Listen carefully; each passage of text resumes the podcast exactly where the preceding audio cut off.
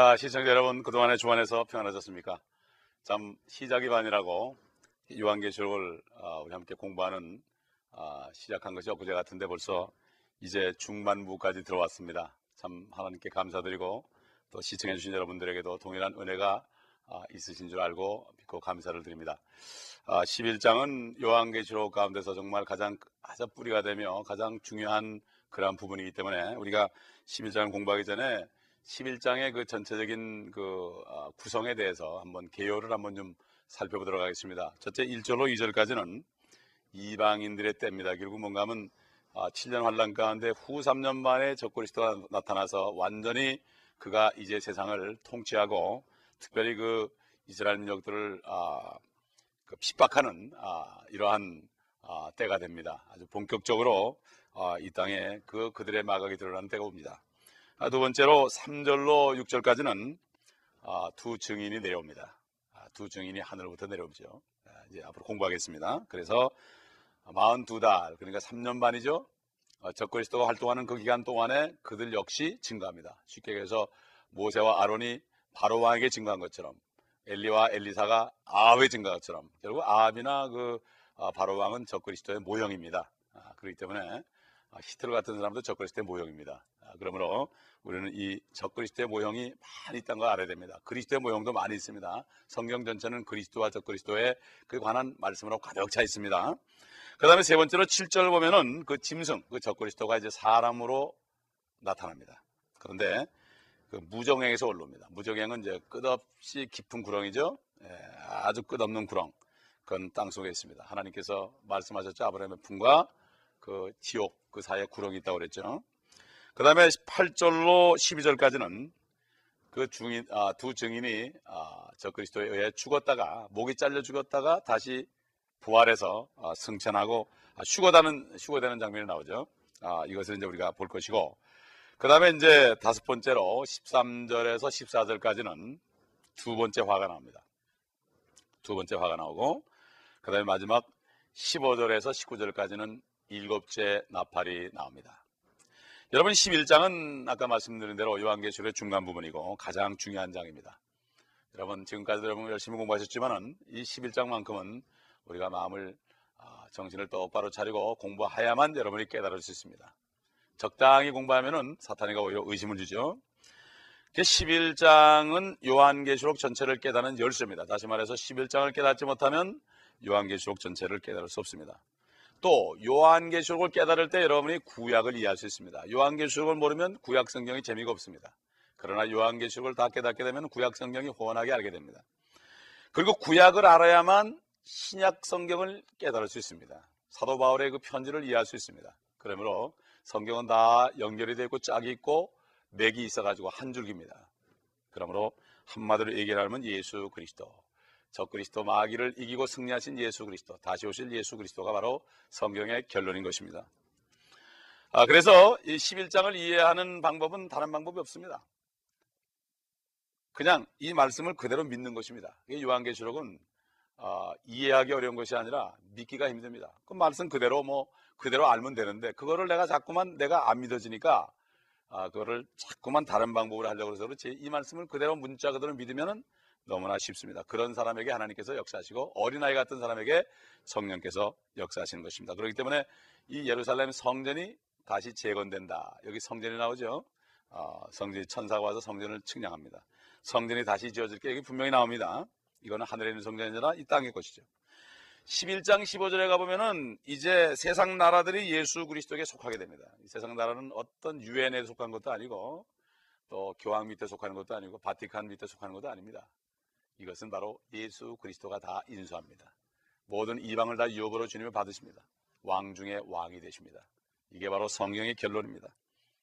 이거는 분명히 이루어집니다. 그리고 예루살렘이 11장 18절에서는 소돔 같고 애국 같다고 그랬지만 결국은 회복됩니다. 그 다음에 11장 7절에서 우리는 짐승이라고 불리는 어떤 사람을 만나게 됩니다. 하나님도 사람으로 나타났죠. 바로 사탄도 사람으로 나타납니다. 바로 그게 짐승인 그 사, 아, 적그리스도입니다. 사탄도 화신이 되고 하나님도 화신이 됩니다. 그게 바로 영적인 세계입니다. 그래서 이 짐승은 사람으로 나타납니다. 그리고 이 사람은 예수 그리스도와 인격과 사역다음으로 성경에서 많이 차지하는 주요 주제 부분입니다. 성경을 쭉 구약에 보게 되면은 그 가인도 적그리스도의 예표죠. 그 다음에 그 아방이라든가 또 파라오라든가 느부갓네살이라든가 이런 쭉 그 이스라엘을 핍박하던 사람들이 전부 그 줄기가 와가지고 결국 적그리스도까지 연결되는 것이고 아벨로부터 시작해서 아브라함으로 이삭으로 야곱으로 노아부터 그렇게 해서 쭉 내려가 다윗으로 솔로몬으로 쭉쭉쭉 내려가다 보면 예수 그리스도가 나타납니다. 이게 바로 성경의 두 줄기이기 때문에 예수 그리스도만큼 많이 쓰여진 것이 바로 이 짐승에 관한 얘기이기 때문에 이 짐승에 관한 얘기를 모르게 되면 성경 반쪽을 모르는 것입니다. 우리가 이것을 알아야 적을 알아야만 우리가 승리할 수 있습니다. 그래서 아, 주 예수 그리스도 다음으로 성경에서 가장 두드러진 인물은 짐승이라 그랬죠. 그 이름이 적그리스도로 나타나죠. 또 다니엘 11장에 보면은 제멋대로 하는 왕이라고 그랬습니다. 우리 주님은 오년 왕이죠. 북방 왕이라고 나타나 있고 또 대사나니까 후서 2장에 보면은 죄의 사람 멸망의 아들이다 이렇게 나타납니다. 그럼 우리 1장 11장 1절부터 우리 한번 두 증인에 관한 말씀을 보도록 하겠습니다. 11장 1절 또 내게 지파이 같은 갈대를 주며 그 천사가 서서 말하기를 일어나서 하나님의 성전과 재단과 그 안에서 경배하는 자들을 측량하라. 그러나 성전 밖에 있는 뜰은 남겨두고 측량하지 말라. 이는 그것을 이방인들에게 주었으며 그들이 마흔 두 달 동안 그 거룩한 도성을 짓밟을 것이기 때문이라.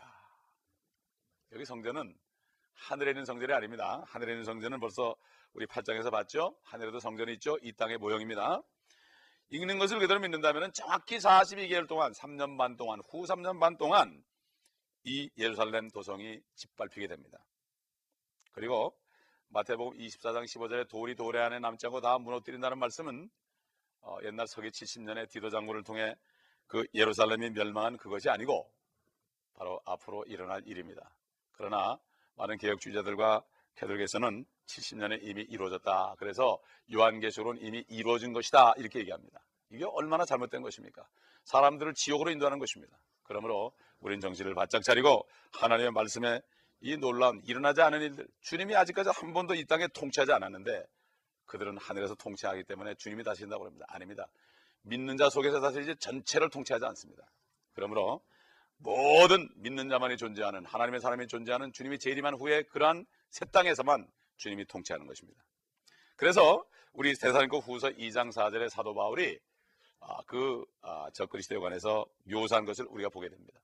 그, 왜냐하면 대사님과 교회 성도들은 너무나 전도를 열심히 하는 성도들이기 때문에 유대인들에게 많은 핍박을 받았습니다. 그들이 베레아까지 갔을 때도 베레아까지 따라와서 유대인들이 핍박할 정도죠. 그렇기 때문에 그 대사님과 전서 4장에는 휴거에 대한 메시지 그들은 주님이 오시는 것만 바라보죠. 전도로 하는 사람이 주님이 오시길 바랍니다. 아, 참 세상에 빠져 있는 사람 바라지 않죠. 여러분은 어떤 상태에 있습니까? 옛날 아, 로시라는 사람은 소돔 성문에 앉아가지고 한 자리 차지하고 있었습니다. 결국 낭패를 받죠. 아브라함은 가난 땅 산지에 주님이 있으라는 곳에 있었습니다. 하늘의 별을 쳐다보면서 하나님만 바라봤습니다. 아, 지금도 마찬가지입니다. 하나님만 바라보는 성도들이 있는가 하면은 세상에 빠져있는 육신적인 그리스도인이 있습니다. 여러분은 어디 있습니까? 오늘 바로 이 시간에 여러분이 영적인 세계로 하나님의 나라 안에 거하는 축복된 삶, 삶을 누리시고 주님을 기다리는 그러한 아, 믿음으로 들어가시기 바랍니다. 성경을 아, 문자적으로 해석하여 받아들이는 것을 거부하는 모든 사람은 예수 그리스도가 이 땅에 돌아오는 것을 사실은 부인합니다. 지금 놀라지 마세요. 미국 미국 목사님들 중에 90%가 예수 그리스도가 지상에 다시 오시지 않는다고 합니다. 하늘에 다신다고 합니다. 그래서 교황은 바로 이 땅에서 그리스도의 대리자로서 이 땅을 통치하고 교황의 칭호를 받고 있는 것입니다.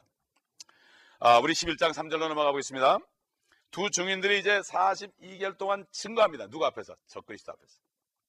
옛날에 어, 모세와 아론이 바로 앞에서 담대하게 어, 재앙을 일으켜주면서 열 가지 재앙을 치면서 증거했죠. 결국 이스라엘 민족들을 끌어냈습니다.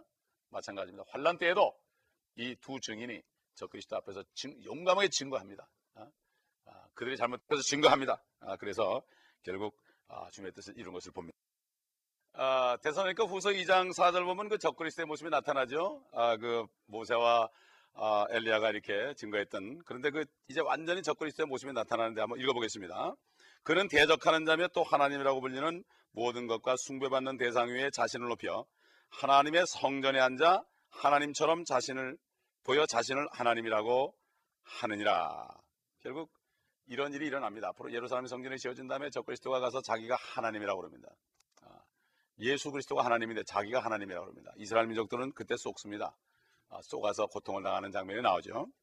그래서 이제 우리 계속해서 우리 11장 3절로 넘어가서 두 증인들이 아, 예언하는 이러한 장면을 보도록 하겠습니다. 42개월 동안 후 3년 반 적그리스도 앞에서 예언한 장면입니다. 우리 다 같이 보겠습니다. 계시록 11장 3절 내가 나의 두 증인에게 권세를 주리니 그러면 그들이 굵은 베옷을 입고 1260일을 예언하리라고 하더라.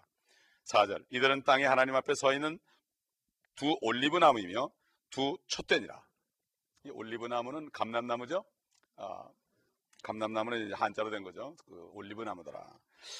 근데 이 1260일은 42달 3년 반 환란의 후 3년 만입니다. 이제 완전히 고통 속에 들어간 때죠. 아, 한 달은 30일이라 했습니다. 1년은 360일이죠.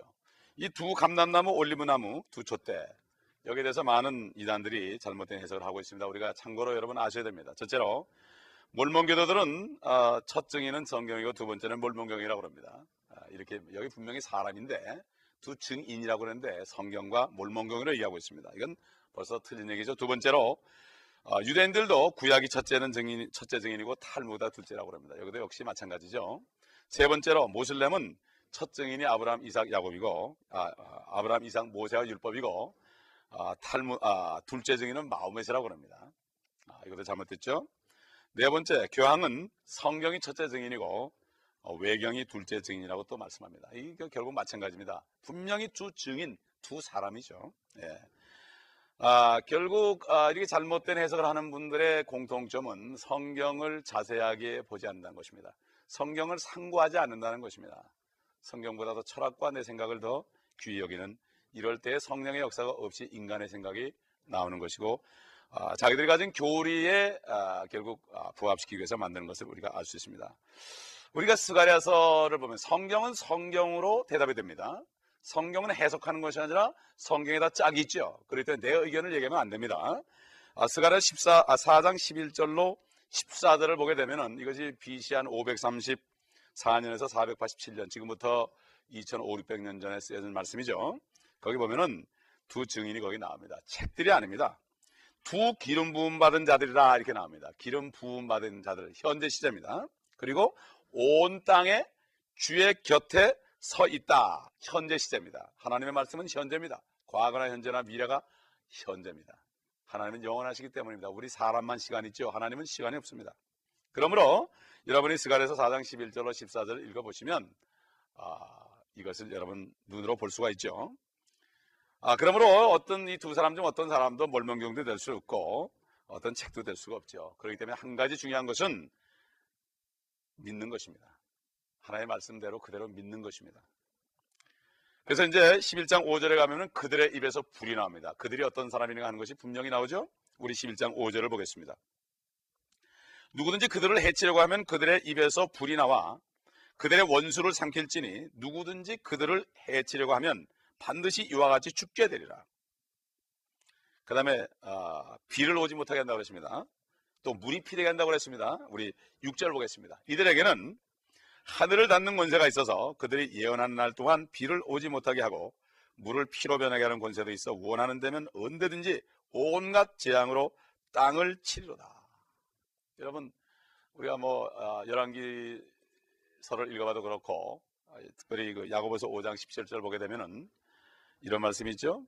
엘리야는 우리 같은 성경을 가진 사람이지만 그가 비를 오지 않기를 강구했더니 3년 반 동안 3년 반 동안 비가 오지 않았다. 왜 3년 반입니까? 앞으로 엘리야가 다시 이 땅에 나타나서 똑같은 일을 할 것. 앞 앞에서 비가 오지 못하게 한 것처럼 마찬가지로 어, 이 엘리야가 다시 나타나서 앞보다 더한 적그리스도 마귀의 화신인 적그리스도 앞에서 이러한 증거를 하고 능력을 행할 것을 여기에 보여주는 것입니다. 아, 그래서 열왕기상 17장 1절에 봐도 엘리야는 온 세상의 주 앞에 서 있었다 이렇게 되어 있습니다. 그리고 그는 촛대 오른쪽에 있고 변화산에 나타날 때도 엘리야와 모세가 함께 나타났습니다. 바로 왼쪽에 모세, 오른쪽에 엘리야가 나타났습니다. 그러므로 아, 또 다시 물이 피가 되는 권세를 어떻게 줬습니까? 모세가 아, 물을 쳤지요. 하나님의 말씀에 의거해서 물을 지팡이로 쳤을 때 바로 앞에서 모든 불들이 피가 되는 이러한 역사를 일으켰습니다. 이런 아, 역사가 역사는 되풀이하죠. 아, 역사는 story는 his story. 하나님의 역사는 되풀이됩니다. 그러므로 역사가 되풀이되므로 우리가 이 역사 속에서 하나님의 말씀을 붙잡고 심판을 받지 않고 구원받기를 원하십니다. 계속해서 인류 역사 6천년 동안 지금까지도 하루를 천년처럼 6천년을 6일, 6일, 6, 일처럼 기다렸습니다. 주님께서. 그래서 7천년째 되면은 주님이 오셔가지고 천년 동안 이제는 다스릴 때 이 땅에서 6천년 동안 고통받은 하나님의 백성들과 성도들이 주님과 함께 함께 다스리는 이러한 권세를 주신 것이고 문화비유에서 우리에게 분명히 약속합니다. 열 문화 남긴 사람은 열 고을을 텐 시리즈를 다스린다고 그랬습니다. 하나님의 말씀은 거짓이 없습니다. 여러분 분명히 믿으시기 바랍니다. 세상 사람들은 정치가들은 내가 이렇게 하면 뭘 주겠다 하지만 절대 약속을 지킬 수가 없죠. 그러나 하나님은 우리에게 통치권을 통치권을 주신 것입니다. 출애굽기 33장에 봐도 어, 주님께서 모세에게 그렇게 얘기했죠. 너는 바위에 설지니라. 주님 앞에 서 있었습니다. 예? 누가 서 있습니까? 온 땅에 주 앞에 서 있는 자들 누굽니까? 엘리야와 모세입니다. 이들은 둘 다 기름 부음 받은 자들입니다. 우리가 민수기서 16장 34절과 35절 봐, 봐도 그 모세 모세를 대적하던 고라와 다단과 아비람의 자손들이 그 사람들이 보는 앞에서 땅이 꺼지고 불이 나와가지고 그를 불살하십니다. 그래가지고 하나님께서 모세를 사용한 것을 어, 보여줬고 하나님을 대적하는 무리들의 그러한 심판을 행했던 것입니다. 바로 믿지 않는 사람들이 지옥으로 떨어진 장면을 광야에서도 하나님은 보여주셨고 바로 이 불, 불이 모세와 상관이 있는 것을 보여주고 이 말씀들을 볼때두 증인은 한 사람은 엘리야고 한 사람은 모세라는 것을 알 수가 있습니다. 또 엘리야는 불말을 타고 올라갔습니다. 그런데 아, 많은 사람들이 이 아, 엘리야와 모세가 아니고 이것은 바로 엘리야와 에녹이라는 사람들이 있습니다. 죽지 않고 올라간 사람은 엘리야와 에녹이기 때문에 그렇게 얘기하죠. 그러나 이것은 성경을 아, 온전히 깨닫지 못하는 거죠. 에녹이 아닌 증거를 살펴보겠습니다. 첫째 모세와 엘리야는 다 기름 부음 받았죠. 그런데 에녹은 기름 부음 받은 적이 없습니다. 두 번째로 모세와 엘리야는 온 땅에 주 앞에 서 있었지만 에녹은 그렇지 않았습니다. 하나님과 동행하다가 그냥 떠났습니다. 이것은 바로 에녹은 죽지 않고 하늘에 올라가는 신약 시대 성도들의 휴거되는 모습의 하나의 모습입니다. 어, 11서 9장에 보면 모든 사람이 죽는 것은 한 번 정해진 것이라고 그랬는데 예외가 있습니다. 바로 이 아, 에, 아, 에녹인 것입니다. 그러나 모세와 엘리야는 다시 죽었다가 살아납니다. 어떤 사람도 죽음을 경험하지 못하는 사람이 없습니다. 에녹밖에 없습니다. 바로 주님이 오실 때 살아있는 사람들은 변화돼 가지고 공중에서 주님을 만난다고 대살가전서 4장에 말씀하고 있습니다. 또세 어, 번째로 모세와 엘리야는 둘 다 적들을 불로 멸했지만 에녹은 어, 그렇게 하지 않았습니다. 네 번째로 모세와 엘리야는 재앙으로 땅을 치고 3년 반 동안 비를 막았지만 에녹은 그런 적이 없습니다. 또 그 다음에 아, 모세와 엘리야는 40주야를 신의 산에서 있었습니다. 금식하면서 있었죠. 근데 에녹은 그런 적이 없습니다. 또 모세와 엘리야는 그들을 사역을 계승할 사역자들이 있었습니다. 모세는 여호수아와 엘리사, 아, 여호수아죠. 그 다음에 엘리야는 엘리사가 있었습니다. 그러나 에녹은 없었습니다. 모세와 엘리야는 둘 다 변화산에서 예수님에게 나타나 양쪽에 서 있었지만 에녹은 그렇지 않았습니다. 근데 많은 사람들이 모세가 죽어서 장사됐기 때문에 그가 다시 내려올 수 없다 이렇게 얘기합니다. 그러나 이것은 실수입니다. 하나님의 말씀 신명기 34장 5절 6절을 보면은 이렇게 말씀했습니다. 주께서 그를 베푸올 맞은편 모압 땅에 있는 골짜기에 장사였으니 오늘까지 그의 묘를 아는 자가 아무도 없더라 이렇게 얘기했습니다. 그리고 여러분 유다서를 찾아보시면 유다서를 찾아보시면은 아, 이런 말씀이 아, 있습니다. 유다서 아, 1장 아, 9절 보게 되면은 이런 말씀이 있어요. 그러나 천사장 미카엘도 모세의 몸에 대하여 모세의 몸에 대하여 마귀와 더불어 다투며 논쟁할 때 감히 그를 모독하는 비난을 쓰지 않았다. 이 모세의 몸을 가지고 사탄과 미카엘이 다투는 장면이 나옵니다. 결국 이 모세는 무덤이 없어져 버렸습니다. 모세는 더 이상 무덤에 머물러 있지 않았습니다. 그렇기 때문에 우리는 하나님의 말씀을 깊이 연구해야만 하나님의 말씀을 깨달을 수 있는 것입니다. 이렇게 두 증인들은 다시 땅에 나타납니다. 다시 땅에 나타나서 3년만 동안을 그 적그리스도 앞에서 아, 이렇게 복음을 증가하는 것을 우리가 볼 수가 있습니다. 여러분 그렇기 때문에 아, 옛날 아, 제자들에게 베드로 요한 야고보에게 주님께서 변화산에서 주님의 변화된 모습을 보여줬을 때 아, 바로 엘리야와 아, 모세가 주님과 함께 있는 것을 주님과 함께 있는 것을 보여주신 것입니다. 그 변화사는 바로 주님이 재림하는 장면을 보여주신 것입니다. 그렇기 때문에 우리는 이 말씀 속에서 이 두 증인들이 실질적으로 모세와 엘리야라는 사실을 우리가 분명히 알아야 되고 이 말씀을 우리가 읽으면서 앞으로 올 환란에 우리가 대비해서 이제 이곳에 들어가지 말고 적그리스티아에서 어, 고통받지 말고 모두가 다 구원을 받아야 됩니다. 하나님께서는 베드로 후서 3장에 있는 것처럼 이제 이 땅과 하늘은 아, 동일한 말씀으로 불살라 위해서 예비된 것이다. 그랬습니다. 그래서 경건치 않은 자들의 아, 심판과 멸망의 날에 불살이려고 간소해진 것이다. 그러면서 사랑하는 자들아 죽게는 하루가 천년 같고 천년이 하루 같은 이 한 가지를 잊지 말라. 주의 약속은 어떤 사람들이 더디다고 생각하는 것 같이 더딘 것이 아니라 오직 우리에 대하여 오래 참으사 아무도 멸망하지 않고 다 회개에 이르게 하려 하심이니라 이렇게 말씀했습니다. 아직까지도 예수 그리스도를 진심으로 영접하지 않으신 분이 있습니까? 예수 그리스도를 영접하는 것은 내가 죄인임을 깨닫고 정말 나는 이대로 살다가 죽으면 나는 어디로 가는지 모른다. 바로 그런 분들은 천국에 가지 못하는 것입니다. 그때 우리는 죄값은 사망이기 때문에 깜깜한 것에 처하기 때문에 알 수 없는 것입니다. 그러나 내가 죄인임을 깨닫고 예수 그리스도를 믿고 영접할 때 그 예수님의 살을 먹듯이 생명을 먹듯이 먹으면 내 안에 성령이 들어오셔서 내 죽은 영을 살려주시고 나의 혼을 구원해 준 것입니다. 보라 오늘이 구원의 날이요 오늘이 은혜 받을 날이라고 했습니다. 바로 은혜는 하나님이 주시는데 어린아이 심령으로 정말 나는 이 땅에 왜 사는지도 모르겠고 내가 이렇게 살다가 죽으면 어떻게 되는지도 모르겠고 또 내가 이렇게 사는 목적이 무엇인지도 모르겠고 나를 가르쳐 주옵소서 나는 어둠 가운데 있나이다. 이렇게 깨닫는 사람이 복입니다. 가장 축복이 바로 내가 죄인인 것을 깨닫는 사람이 축복입니다. 옛날 바울이 감옥에 갇혀 있을 때 그가 찬송하고 기도할 때 지진이 날 때 그때 간수장은 그가 죄인이라는 사실을 깨달았습니다. 그는 이제 그것 때문에 마땅히 죽어야 됩니다. 그날 죽어야 됩니다. 그 다음 날이면 죽어야 됩니다. 죄수들이 다 탈옥하게 되면 죽어야 됩니다. 죽음을 목적했을 때, 죽음을 눈앞에 뒀을 때 그는 대책이 없었습니다. 죄인임을 어떻게 깨닫습니까? 나는 죽을 수밖에 없다. 이 사실을 깨달을 때 내 죄가 보여지는 것입니다. 저도 마찬가지로 이렇게 죄를 깨닫고 죄인임을 고백했을 때 주님이 찾아오셨습니다. 그 저를 만나 주셨고 제 안에 들어오셨습니다. 제 안에 하나님의 영을 주셨습니다. 창조 영을 주셨습니다. 지금까지 이 능력으로 살고 있는 것입니다. 여러분도 동일한 은혜를 받으시고 동일한 축복 가운데서 창조의 말씀이요. 뿐만 아니라 창조된 만물을 붙들고 계시는 능력의 말씀 속에 들어가시고 그 안에서 참 자유를 느끼면서 죄 의식에서 해방되시고 이제는 성령 안에서 죄삼 받은 축복 속에서 사시다가 많은 사람들을 그러한 영원한 축복으로 영원한 평강으로 영원한 은혜 속으로 이끌어 드시는 축복된 여러분 되시기를 예수 그리스도의 이름으로 축원합니다. 하나님 아버지 감사합니다. 오늘도 말씀을 통하여 앞으로 대지를 또 보았습니다.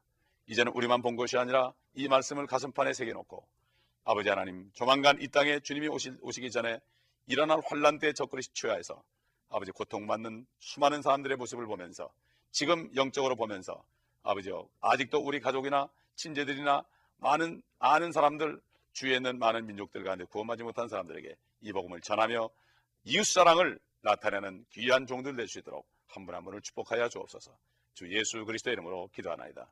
아멘.